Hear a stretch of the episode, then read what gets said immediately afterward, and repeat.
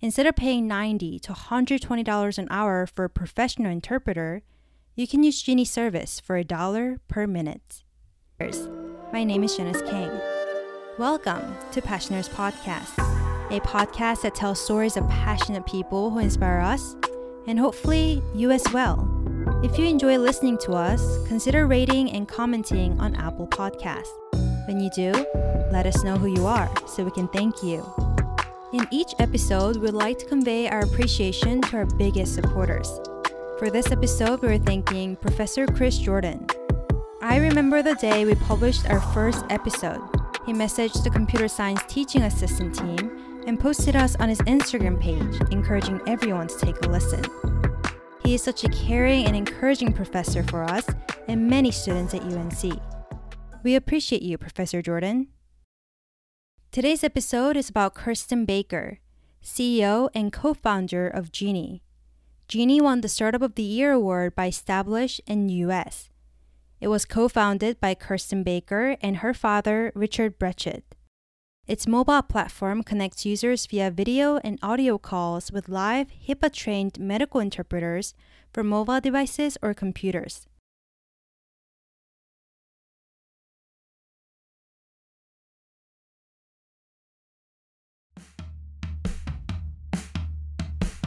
So before we start, let's take a quick photo a screenshot in Zoom. So if we can just all smile for three seconds. Oh, I'll take my glasses off here. all right. Three. Mike, you want to fix your hair really quickly? I'm joking. you look great. Are you a mom? Mrs. Oh. no, I just I can't help, you know, trying to inject some humor in our day here. It's so necessary. I love it. I love it. All right. One, two, three. Great. Okay.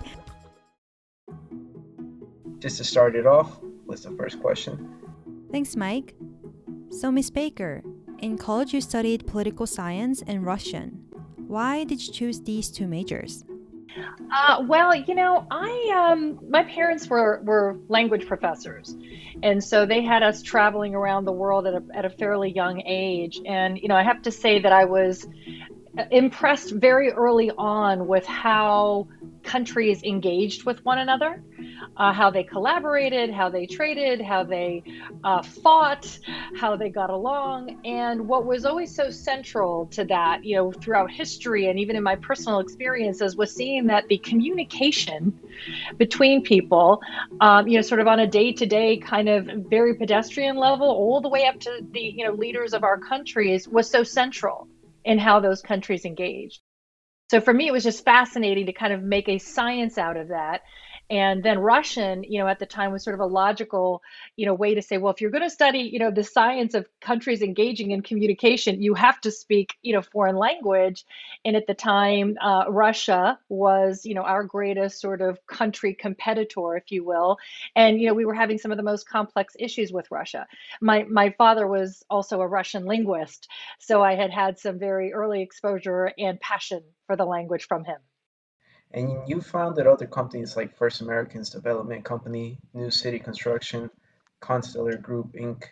Except um, except for the New City Construction, they have an international and or multicultural focus. Why why did you decide to use this niche? Oh, I think probably very much, you know, to the to the first question. I, I believe that for the most part, you know, all companies, all industries have either a multicultural or an international driver to the business or opportunity. And you know, ultimately, if you want to grow what you do, you have to look outside of you know this group of people or this geography. So if I can do it here, you know, for a few, then can I do it anywhere for many? And could you tell us a little bit about Jeenie and the problem and its solution? Sure. So Jeenie's a mobile platform that connects you to a live video or audio call uh, with a live interpreter for the qualified interpreter for on demand language assistance on your smartphone or a tablet or a computer anytime, anywhere. And if you think about what's the problem that we're solving, you know, the problem is communication it is communication between two people who don't share the same language or the same culture. And that's you know essentially what we're overcoming. And from for us you know the the idea of having access to language is so central to our philosophy and our mission. Access to language we see you know language is, is participation. It is equity it's power. For us it's a it's a fundamental human right. And when we look at kind of what's happening you know in today's world and and and i know we'll come back around to covid but just to make it very relevant today um, you know we have equity and equality issues in this country that are you know kind of very long in the making they're historical and there are certain things that we can't immediately do to affect those equities or inequalities, inequities or inequalities. But language is actually one of those barriers that we can affect that we can actually take care of or try to overcome now. So, when we're looking at health inequity, health inequality right now in our system, in US healthcare, let alone healthcare around the world, being able to address language barriers is part of how we have a more equitable system. We want there to be access for all patients who have limited English proficiency skills or who may be deaf. We want everyone to have the same level of access. And it's not rocket science to think if I can't communicate with you about my symptoms, you certainly can't effectively diagnose me, let alone treat me. And that means I'm going to have, you know, mistreatments. I'm going to have less trust around my treatments. I'm going to adhere less to treatment, and all of the kind of outcomes, you know, fall from there. We're literally having hundreds of thousands of conversations right now today between patients and caregivers who don't understand each other. And you know, on a, on a national level, this is a multi-billion-dollar now problem for in, in resulting in lawsuits and, and and but at worst in death. And so that's the problem that we're looking to overcome. And so Jeenie took a very kind of modern approach to this industry because interpreting in medical or in healthcare is not new but we looked at kind of what's been happening in the last couple of decades and the way um, interpreting solutions have been kind of addressing this. And we felt like we could bring a kind of modern bent to this using technology and using a gig economy model. So for us, we put this on-demand access to HIPAA trained medical interpreters, you know, right in the palm of your hand. So wherever you are, from the patient room to the clinic to the uh, pop-up tent clinic to the testing center now to the line of cars in a parking lot where you're swabbing people for tests. Jeenie can be with you everywhere there. And in less than 30 seconds, you press a button and an interpreter is literally, you know, kind of on the screen of your phone uh, or tablet or computer, helping you to have a conversation. I really like the name Jeenie. It, like, is there a particular reason why you guys decided to call the company that? I hope so, or we're really bad marketers, Mike. um, yeah, so you, you know there there there are a couple of reasons actually, which you know I think tend to be the case with companies with kind of good names. I, at least I hope. For us, it was this idea of you know the genie in the bottle, like the, the the genie in the phone, sort of like the genie in your bottle. This person on screen, you don't rub your phone to make them appear. You press a button but when they're on your screen, they're there to kind of make your problems go away. They're problem solvers. They're not just interpreters. And so their whole kind of assisting you to communicate with somebody else is all about helping you to solve a problem. We're not verbal translators where you say five words and we just say five words and there's no attempt to make sure that understanding is going on. Um, it's it's genuinely kind of an act of problem solving.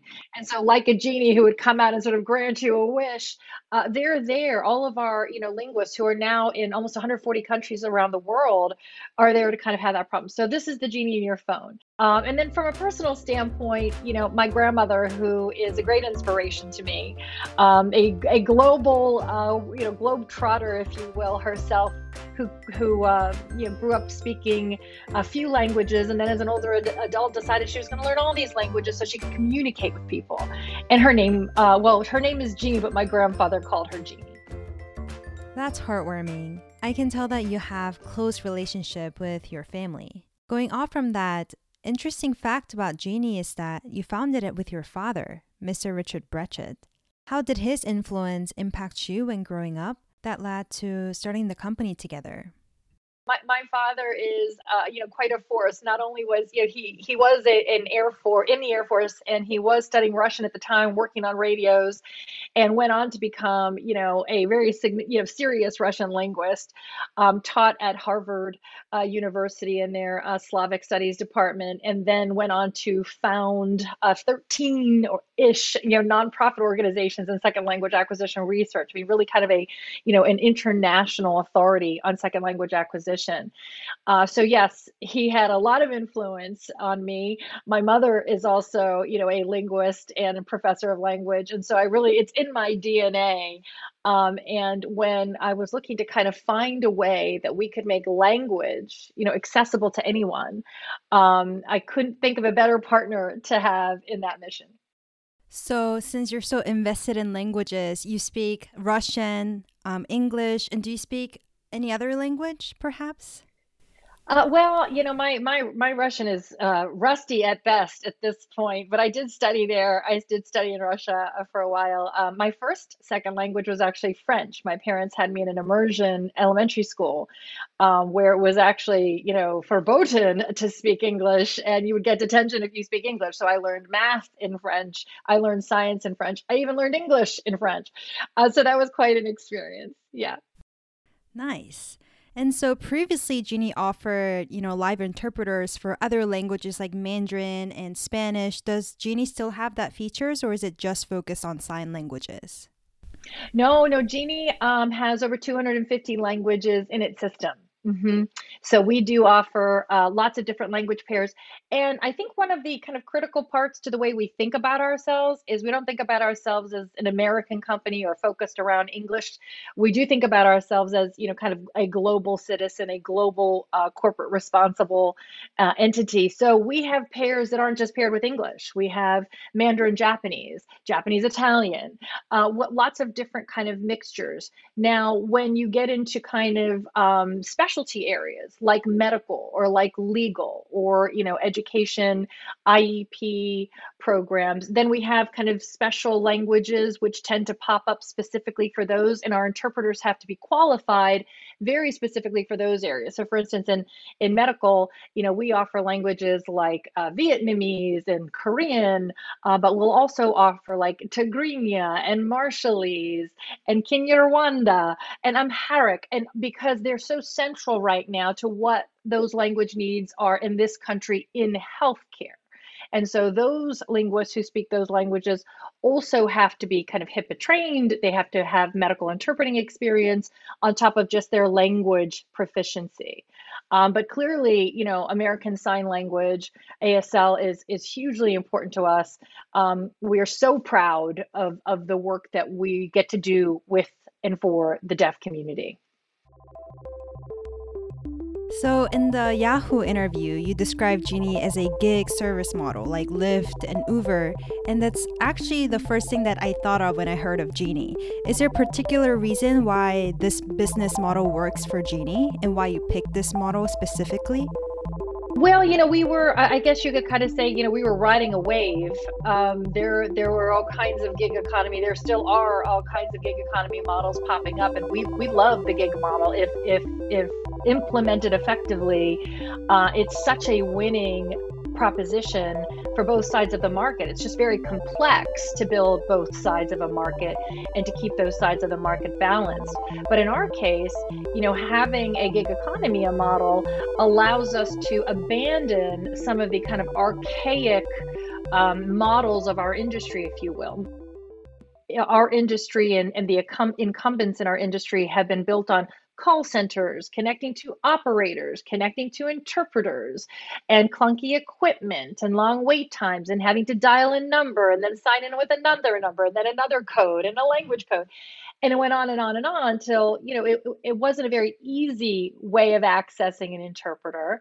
Uh, it's not a very fast way of accessing an interpreter and in you know areas like healthcare it's essential that it be easy and fast it's also essential that it be affordable and when you have huge capital intensive models that you have to support naturally your prices are high And so now it's big hospital systems that can afford that. But what about this kind of middle belly, you know, of the US healthcare system, doctors' offices and clinics that, you know, need something affordable, but they they need it kind of, you know, at the press of a button.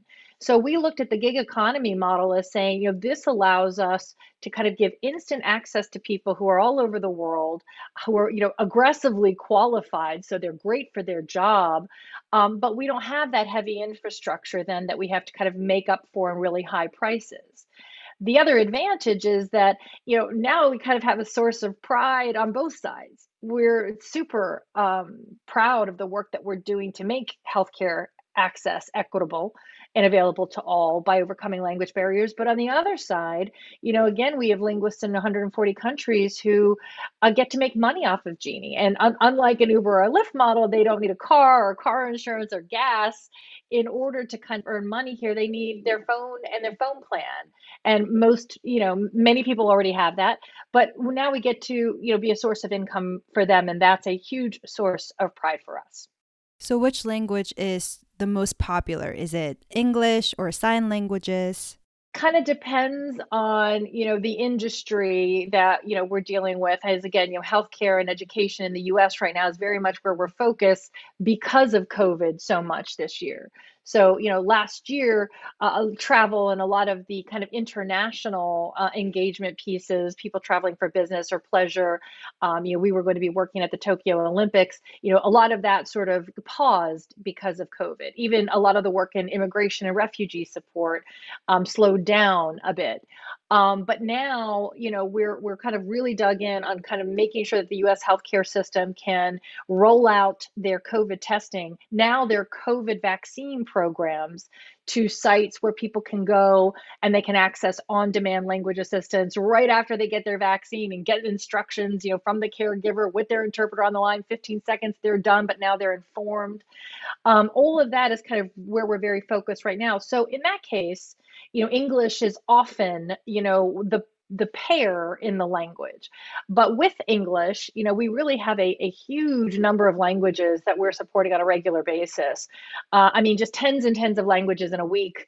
Uh, Spanish uh, in healthcare is probably the dominant other language that we serve, but American Sign Language is is probably second uh, to Spanish right now in, in healthcare today, and making sure consumers get the help that they need in, in, in medical appointments and and um, and especially as related to kind of COVID testing testing and, and vaccines, but all of the kind of languages that are that are really kind of growing in this country are just, I mean, it's so exciting to see all these East and West African languages, uh, indigenous languages coming out of, um, you know, Central America, Mexico. It's it's just all very exciting for us. Wow, it's I feel like it's a different thing to be a translator of English and a completely different thing to be a translator for indigenous languages. I'm sure yeah, that's pretty wonderful. Um, so, kind of wrapping up as, as closing questions, we have some mix of both personal and more professional um, questions for you. So, could you tell us one of your personal goals and one of your professional goals for this year? Um, I can tell you that they don't separate. as as the CEO of an early stage company, they are one and the same. Uh, you just try to do it with as much kind of composure and balance, you know, as, as you can. But um, you know, work is life, and life is work. And you know, as as Buddha said, love what you do, never work a day in your life, and that happens to be true. I am so fortunate that I wake up every day, and not all days are, are easy, but I can't imagine anything else I'd rather be doing. Uh, so this year, it's it's really about kind of hitting a trajectory that we've been building to in the company, and you know, for you know our kind of collective company heart and soul being able to literally change healthcare in the US this year because people can get access to um, information, whether it's about COVID or other things, where they can get access to treatments or vaccines or whatever else they need because we're there on site. That changes us. And you know, we're looking to kind of really just expand as much of our presence among doctors' offices, free and charitable clinics, community uh, service organizations, schools, behavioral mental health centers, uh, hospitals this year in a very big way. Uh, but we're also looking to kind of start that momentum back into areas of border patrol, immigration, refugee support. It's really important to us to broaden out the work that we're doing in education to support special education and the IEP uh, conversations uh, that have to take place. So that that's really where we're focused this year. I love that how every personal questions you ask, we ask that you somehow weave Jeenie and make it about Jeenie. Like you say you're not really good at marketing, but I feel like you're really good. Like well, uh, I think you know you'd better be passionate about yeah. what you're doing. We love it because you spend a whole lot of time in your day, week, month, and year, and life in it. Yes.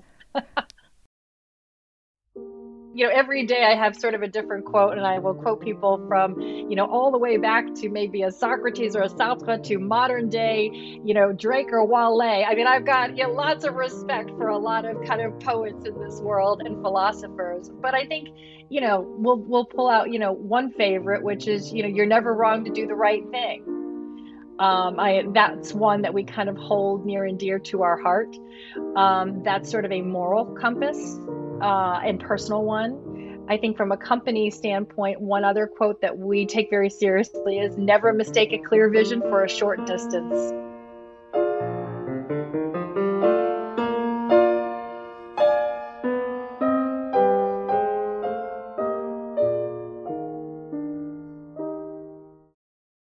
People say work life balance is important.